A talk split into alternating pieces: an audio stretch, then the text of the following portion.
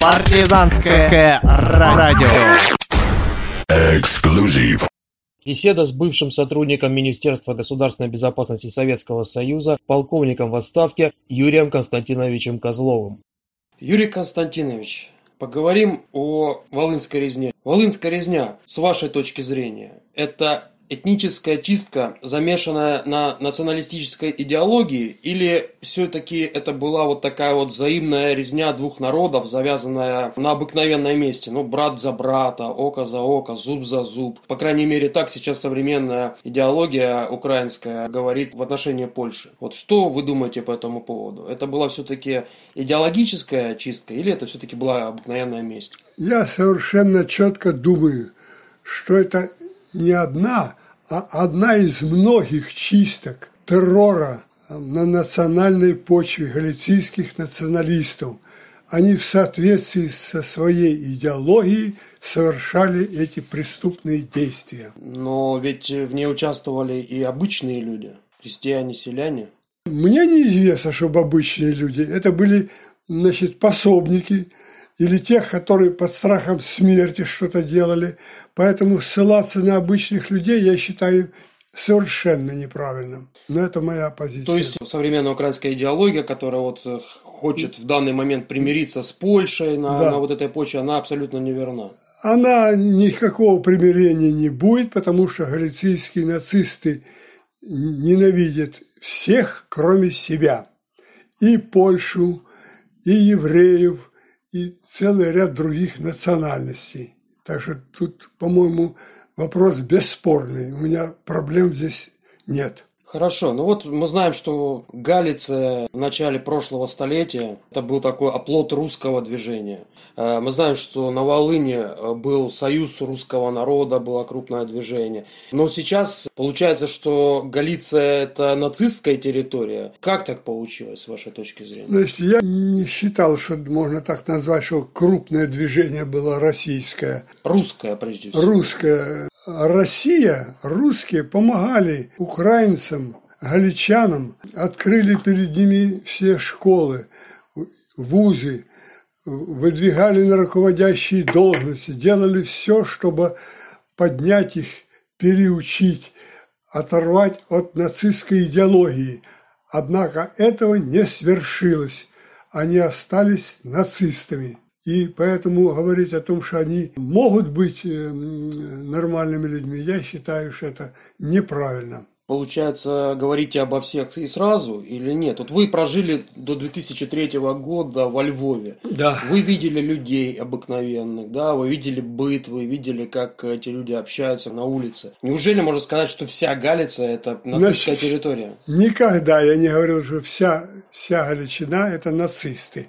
Но проблема в чем? Особенность галицийских националистов заключается в том, что они путем террора, насилия подчиняли всех других людей, не являющихся нацистами, носителями идеологии нацизма, заставляли делать то, что нужно – Поэтому многие почему-то считают, что а вот и другие мирные граждане тоже это делают. Не занимались, заставляли под угрозой террора. Выборы под угрозой террора, голосование под угрозой террора, неподчинение, расстрел, убийство из-за угла и так далее. Но вы все-таки проживая там, вы же видели и других людей. Неужели там все зациклены именно на одной идеологии? Неужели иных нет, точек зрения Нет, не, не все. Почему? Но тех, это я совершенно точно знаю, это есть документы на эту тему, тех галичан, которые не подчинялись и каким-то образом сотрудничали с советской властью, они просто убивали – есть факты на это, зафиксированные. У меня есть сотрудник, который занимался специально этим делом. Я ему помогал поставлять э, фотоматериалы по этому вопросу. Поэтому это совершенно очевидно доказанный факт.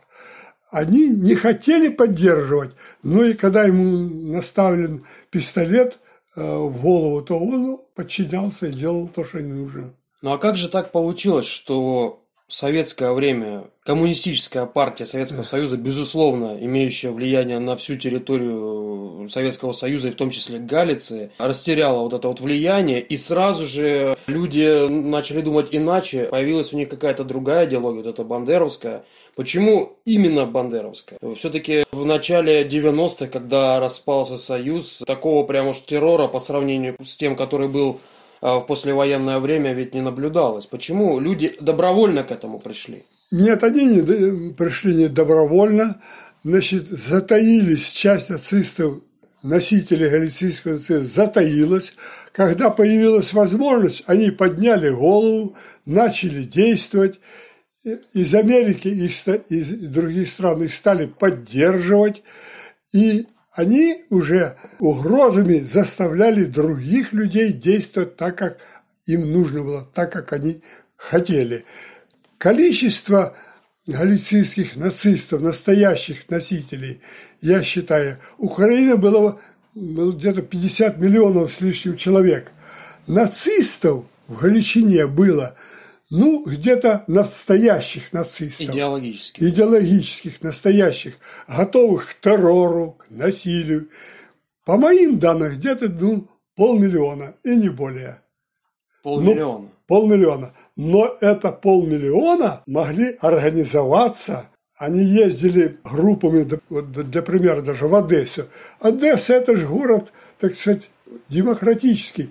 Приехала туда кучка нацистов – устроила резню, бедлам устроила и вышла сухим из воды. Но все-таки вот вернемся в, да. в то время еще. Среди бандеровских пропагандистов довольно-таки сильно распространена версия о том, что вот продержаться тем самым бандеровцам удалось до начала 60-х годов.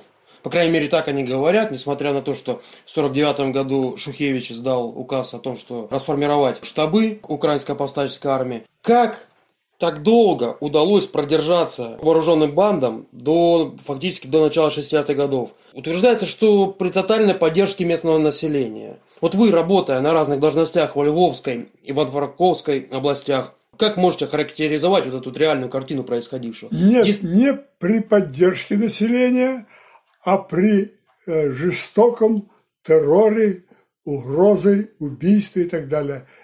Именно это давала возможность решать им свои вопросы. Местное население, мирные граждане, ну, может быть, исключение пару человек где-то поддерживало. Мирное население их не поддерживало, потому что они получили при советской власти образование, должности, жили прекрасно. И поэтому считать, что их поддерживало местное население, это неправда. Но, тем не менее, подпитку, свою подпитку они получали именно, подпитку в том смысле, что пополнялись там новые боевики, они ведь получали от местного населения. О чем это говорит? Это говорит о том, что была, был слабый контроль со стороны советского государства, были слабые органы на местах, или почему происходило именно так? Значит, о том, что, допустим, советская власть делала ошибку, я уже говорил, ошибка заключалась в проявлении либерализма по отношению к тем, кто допускал разные отклонения. Что Ник, вы имеете в виду? Я имею в виду, что к ним никто добровольно не бежал.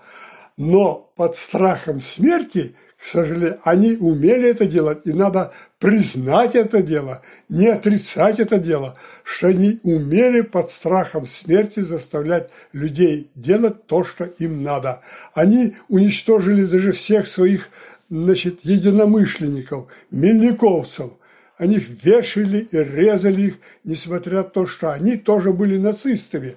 А уж не говоря о других людях, которые не являлись официальными нацистами. Любого заставляли. Это, надо сказать, их преимущество, это их, так сказать, сила, которая позволила сделать им переворот. А в чем заключалось вот это, вот это либеральное отношение к бандеровцам со стороны советской власти? Что предпринималось советской властью?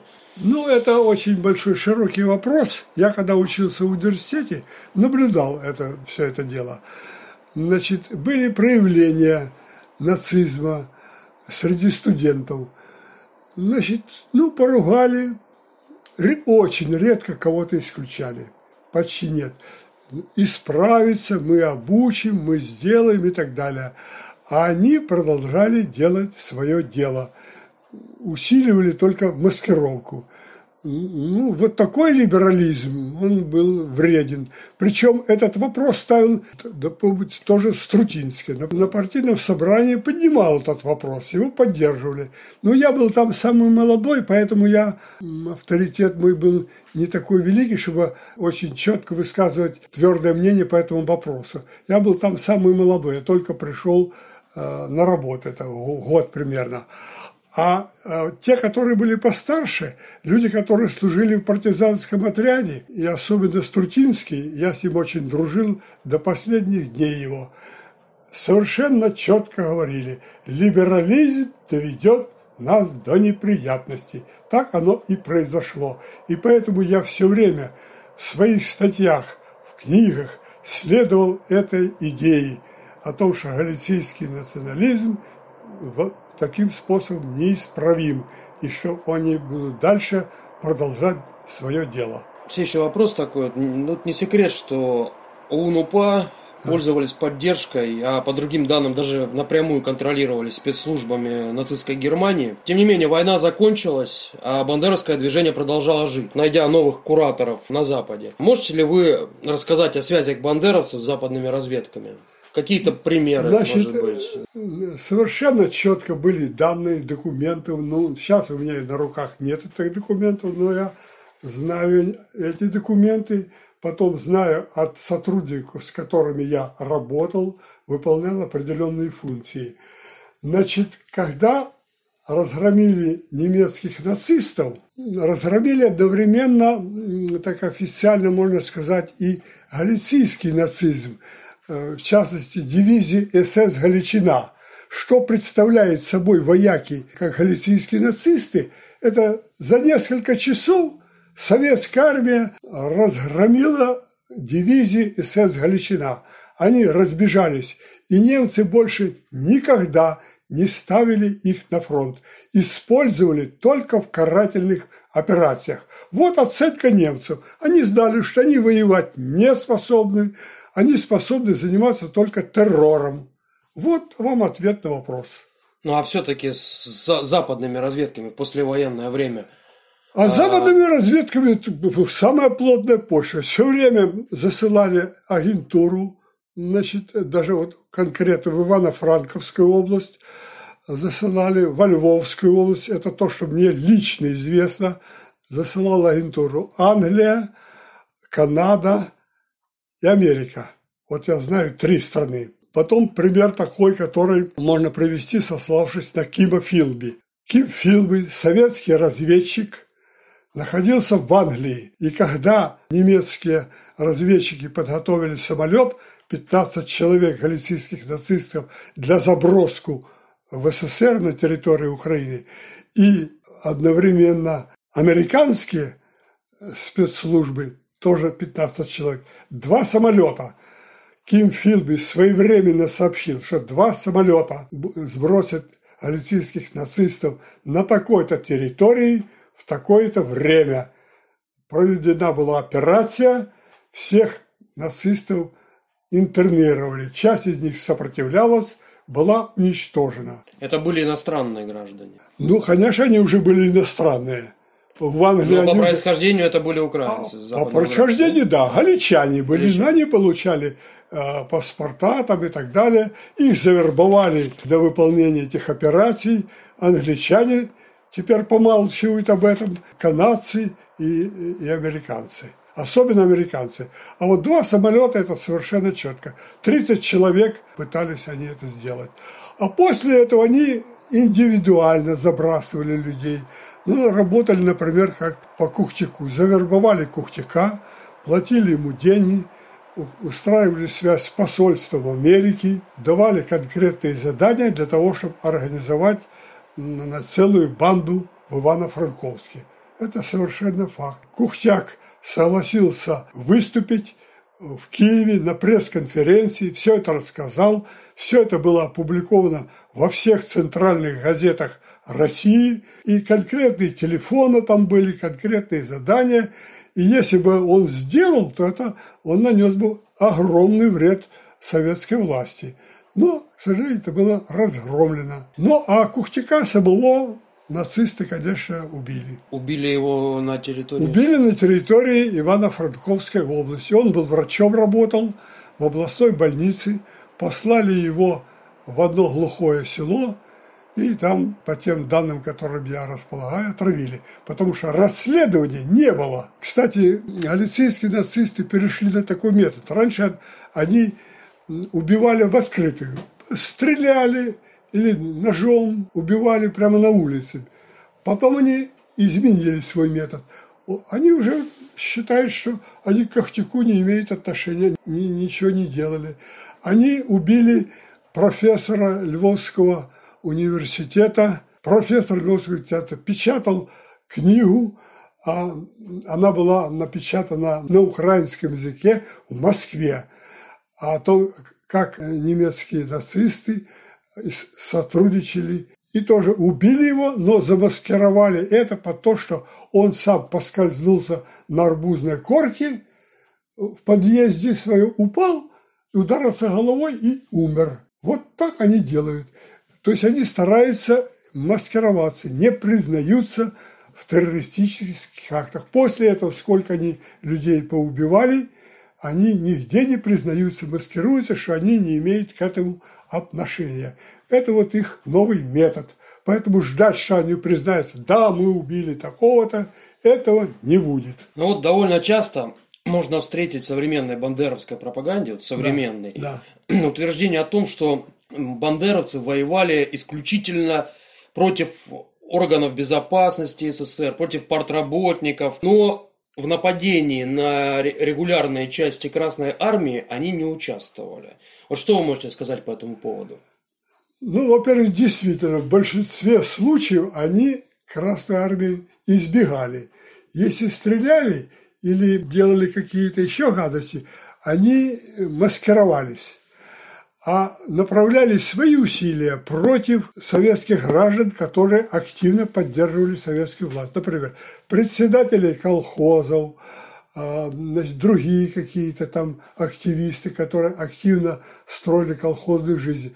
Я даже когда еще учился в университете, со своей группой ездил в села. Нас посылали в села для помощи колхозам. Так я там видел о том, что мы им помогаем. Настоящие люди, те, те, которые честно себя ведут, благодарили нас за это. Те, которые являлись нацистами, смотрели искоса и готовы были что-то совершить. Но при мне, к счастью, терактов, когда я ездил э, с группами в села, не было при мне. В других случаях были эти случае. Вот. А почему, с вашей точки зрения, именно вот не было нападений на, крас... на регулярные части? А на регулярных Красной Армии не, нападений не было, потому что они знали, что разгромят их в пух и прах. Значит, вот есть такой, значит, директор института стратегической стратегии, по-моему, выступает у нас по телевидению почти каждый день на всех каналах. Так вот он утверждал, нахально, выступая по телевидению, российскому телевидению, говорил, что мы воевали против немецких фашистов, обнаглел до этого. Наши товарищи, которые вели эту передачу, никак не реагировали, не растерялись, что ли, не знали, что ответить на этот вопрос. А в действительности никогда не против немецких фашистов не воевали. Был случай только такой, когда один обоз ограбили немцев. Они немцев не убивали, а под страхом смерти их с обозов, с этих, на которых они везли продукты, выгнали. Продукты забрали, а немцев выгнали. Вот и вся их война. А потом обнагляли до того, что они, их есть участие какое-то в победе над немецким фашистом. Но это бред самый настоящий, ложь, который привыкли нацисты мучает один большой вопрос, не только меня, а вообще многих. Почему бандеровское движение не добили? Некоторые даже утверждают, что даже помогли остаться живым многим преступникам. Вместо того, чтобы применять к некоторым за очевидно кровавые преступления, смертную казнь, многих просто расселяли по территории Советского Союза. Не добили, не ликвидировали нацистов галицийских, так же, как и немецких нацистов, только по одной причине, что особенно после смерти Сталина Хрущев взялся внедрять политику либерального идеализма. Она привела к тому, что выпускали из тюрем не совсем законно, не совсем правильно не только политических преступников, но и уголовных. Наша страна покрылась преступными явлениями. Органы принимали большое, большие усилия для того, чтобы пресечь это явление. Об этом широко известно. С трудом, с большим трудом удалось пресечь это дело.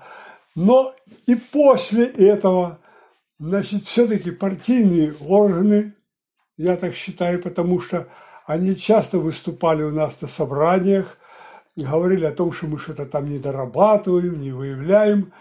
А проблема заключалась в том, что они не могли досконально изучить психологию и взгляды некоторых людей и выдвигали их на руководящую работу, на писательскую работу, значит, на руководящую работу в колхозах, совхозах, ну, буквально везде. И на партийную работу, например, Кравчук. Кто такой Кравчук? Кравчук, когда рухнул, так сказать, рухнул Украину, он сказал, а я носил галицийским нацистам э, пирожки в схроны.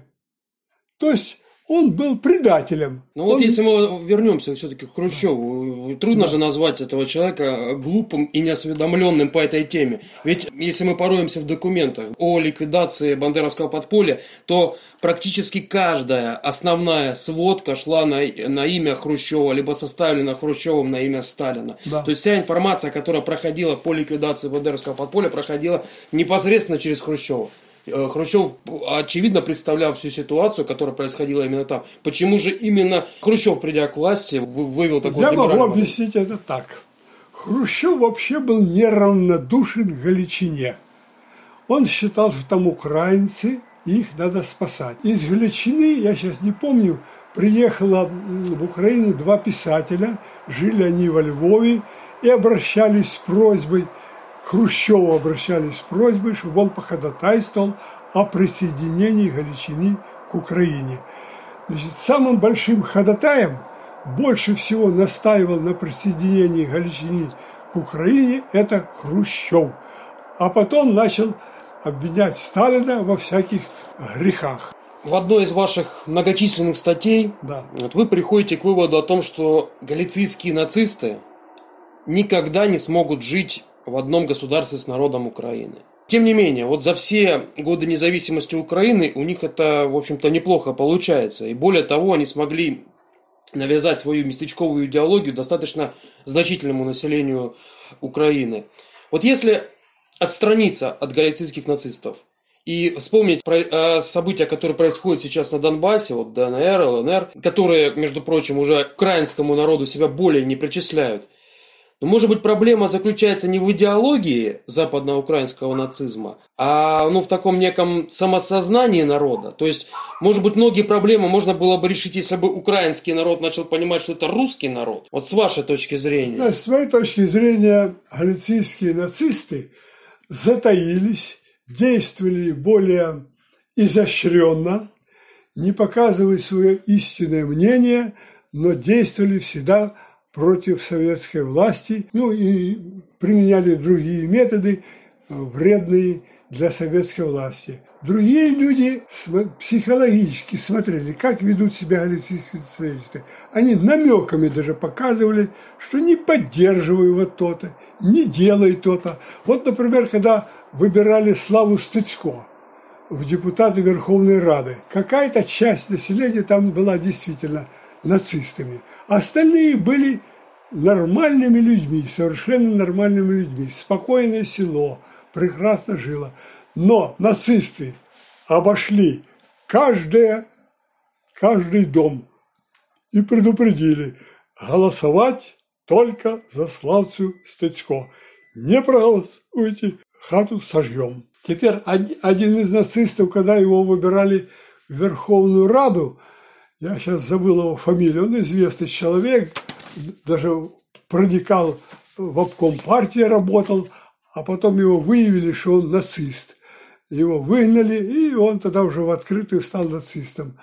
Так он, значит, когда его выбирали в Верховный Совет, он напечатал кучу листовок с угрозами, что если за него не проголосуют, то он этих людей найдет способ, как наказать. Его таки выбрали большинством голосом, а потом в Верховном Совете была дискуссия, признавать ли правильность избрания его в Верховный Совет, утверждать ли его э, депутата Верховного Совета.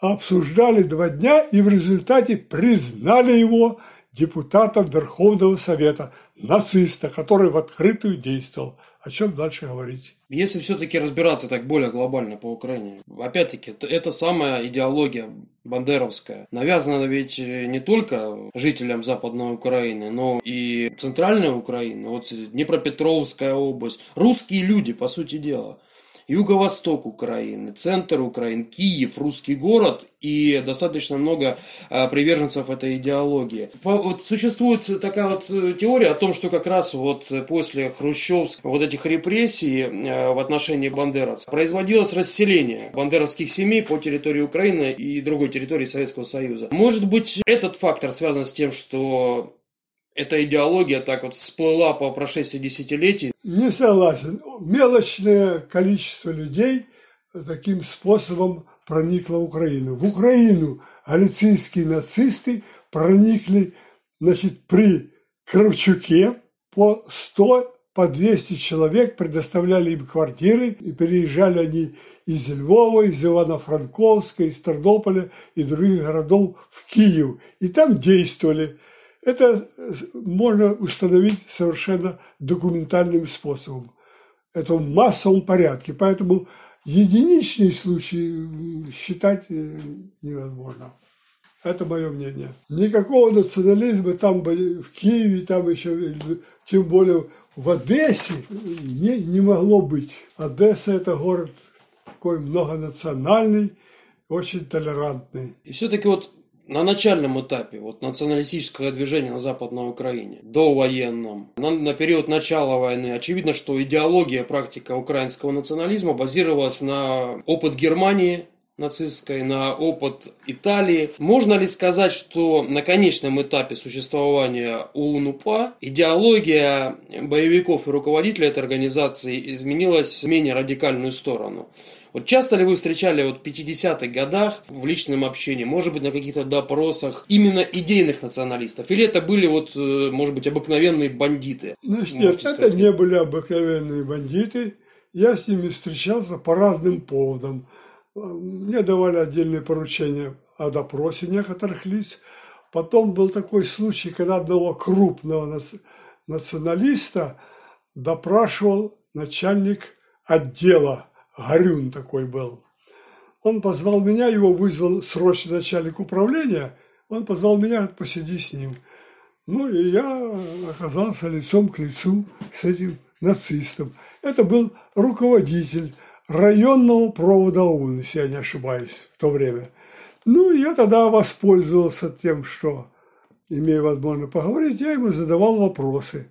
Кто он, что он, почему он так действует и так далее – он сказал, что мы приверженцы идеологии немцев, потому что они достигли больших успехов. Мы хотим взять с них пример и организовать работу у себя так, как они организовывают. Другого метода, как а, применение террора, в данном случае, я не вижу. Поэтому мы вот организовали это дело, и я возглавляю надрайонный провод – по ликвидации тех, кто поддерживает советскую власть. В открытую мне это рассказал. Общался он с вами на каком языке? На русском языке, я с ним говорил. И он отвечал вам по-русски? И он отвечал по-русски. По Можно ли сказать, что это Вы язык знаете, общения многие, в быту? Многие из них приспособились, некоторые не хотели это дело умышленно, а некоторые приспособились и прекрасно разговаривали на русском языке, и не всегда даже можно было определить, что он украинец. А у некоторых заметно было, если они плохо изучили русский, заметно было. Но некоторые прекрасно разговаривали на русском языке.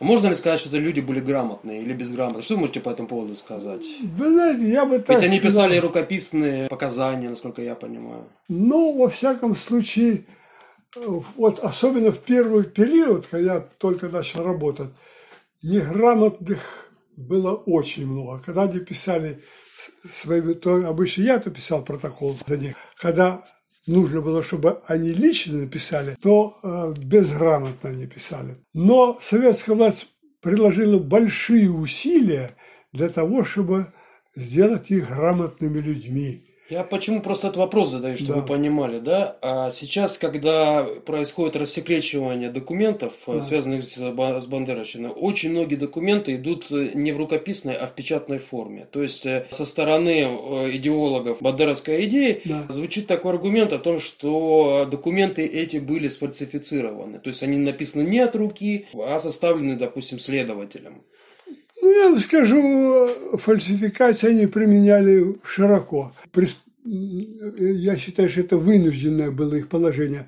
Они э, фальсифицировали, притворялись и так далее. Вы имеете в виду что Бандеров? Их, да, бандеровцев, потому что у них другого выхода не было. Если бы они напрямую все говорили, их бы скорее ликвидировали. Поэтому они маскировались это довольно удачно.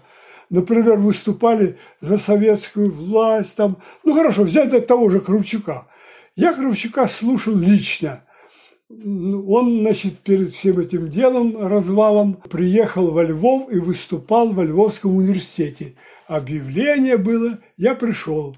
Сидит президиум, 15 человек, в том числе Кравчук.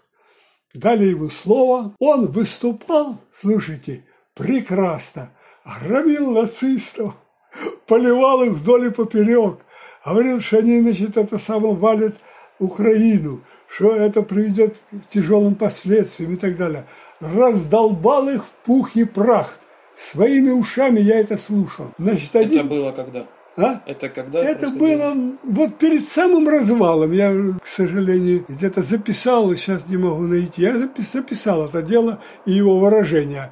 Х- Выступил кто-то из нацистов, что-то мяукал, а впечатление не произвело, потому что Кравчук все-таки человек был очень грамотный, говорил прекрасно и на украинском языке, и на русском языке.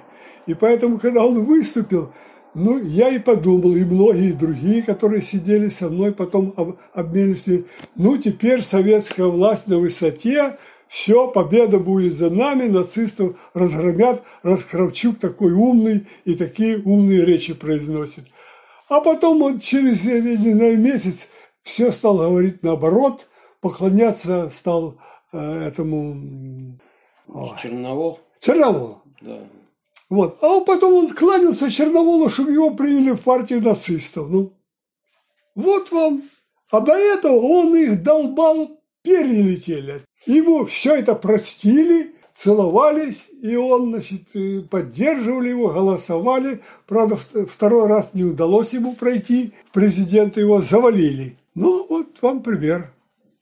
Ну вот, опять-таки, если возвращаться вот э, к сотрудничеству бандеровцев с нацистами, с германскими нацистами, а, пожалуй, единственное оправдание вот этому сотрудничеству, которое сейчас звучит со стороны Украины, э, заявляется о том, что якобы, якобы Гитлер обещал бандеровцам независимую Украину. Но в официальных источниках э, нет ни одного упоминания о том, что Гитлер хотя бы раз об этом что-либо говорил. А, Никогда Гитлер не обещал. Больше того, он дал указание их э, репрессировать. Сбежало несколько человек живых остались, остальных расстреляли по указанию немцев. Нем никогда Гитлер этого не обещал. Больше того, разговаривая с одним нацистом, уже не помню, по-моему, на допросе, коснулись этого вопроса, он так сказал, Гитлер совершил ошибку. Если бы он нас поддержал, было бы совсем по-другому. Мы бы эту советскую власть и Россию разгромили, а он сделал ошибку, нас не поддержал, выступил против нас. Это сказал нацист. Вот и все. Вот вам объяснение. Тем не менее, до сих пор, вот сейчас даже в современной Украине на полуофициальном уровне празднуется вот этот день принятия так называемого акта державотворения, э, где черным по белому... Это комедия, но я вам скажу, это одна из комедий. Я не считаю, что цепляться именно за этот факт. Таких комедий много приведено.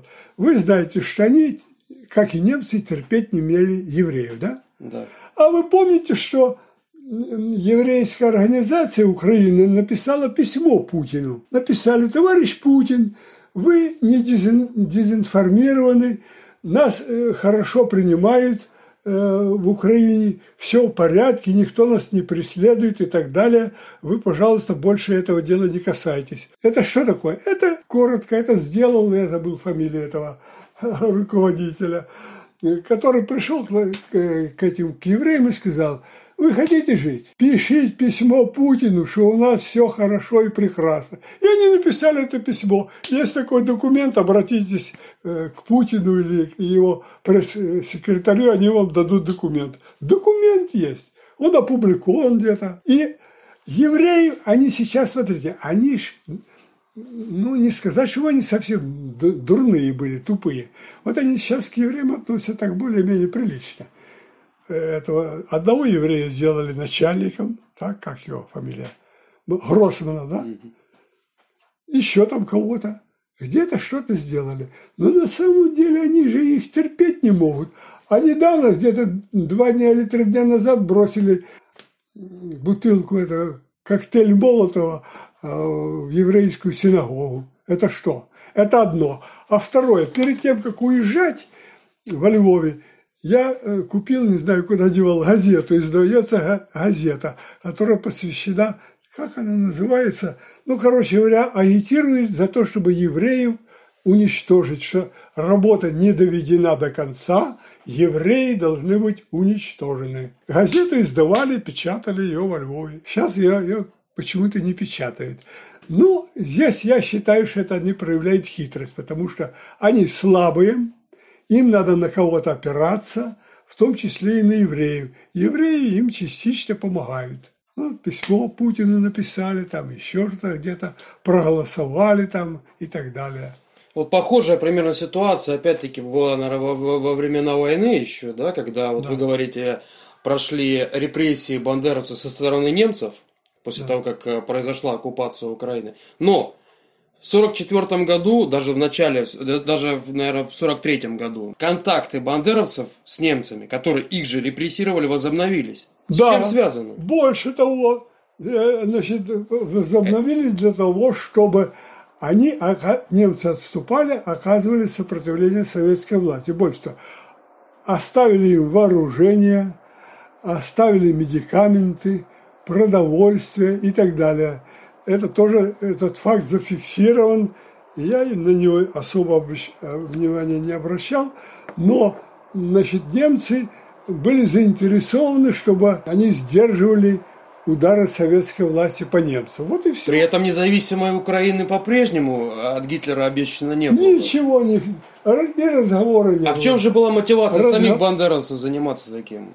Если ну, их уже один раз репрессировали. Ну, их устраивало то, что их не сделали самостийной Украину самостийной, но позволили хозяйничать на Украине. Это им позволяли. Что ж тут такого особенного? А они хотели большего, чтобы там у них был свой начальник, выбрать президента там и так далее. Этого им Гитлер не разрешил.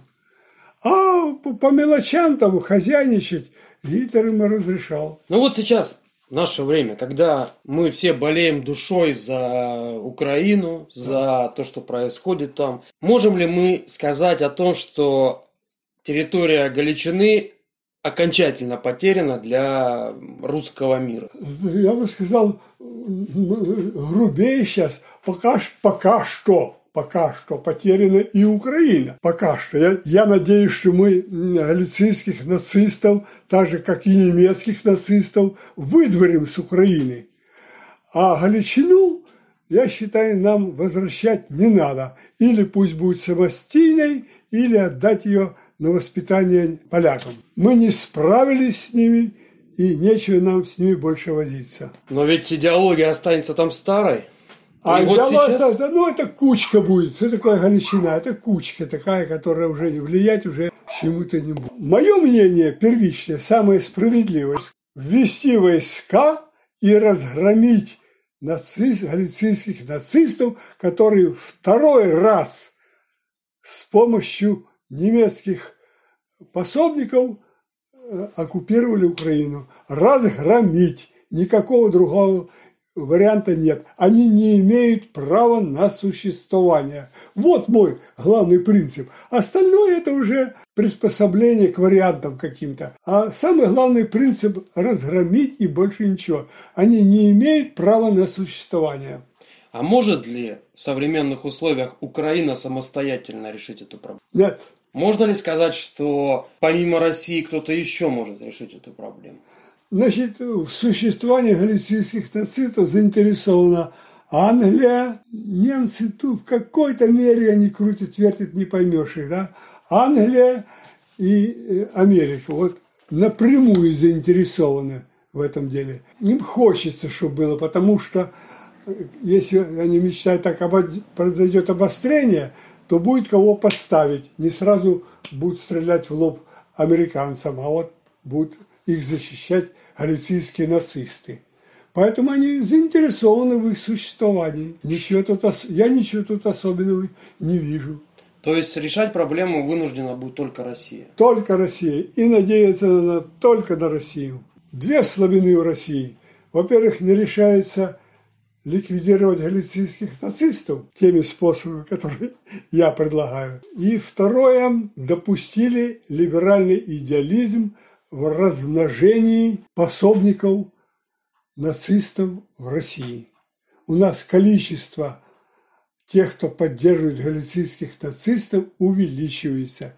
Это вредно и может кончиться негативными последствиями. Я считаю, и считаю, что давать это самое слова для выступлений нацистов, чтобы они свою пропаганду вели, и в то же время нам равноценно не дают, они же не дают нам выступать у них, а, а нам мозги промывают своими идеями, а наши идеи туда не пропускают. Я считаю, что это неправильная политика, вредная политика, и она может привести к тяжелым последствиям. Галицийские нацисты могут нас обдурить.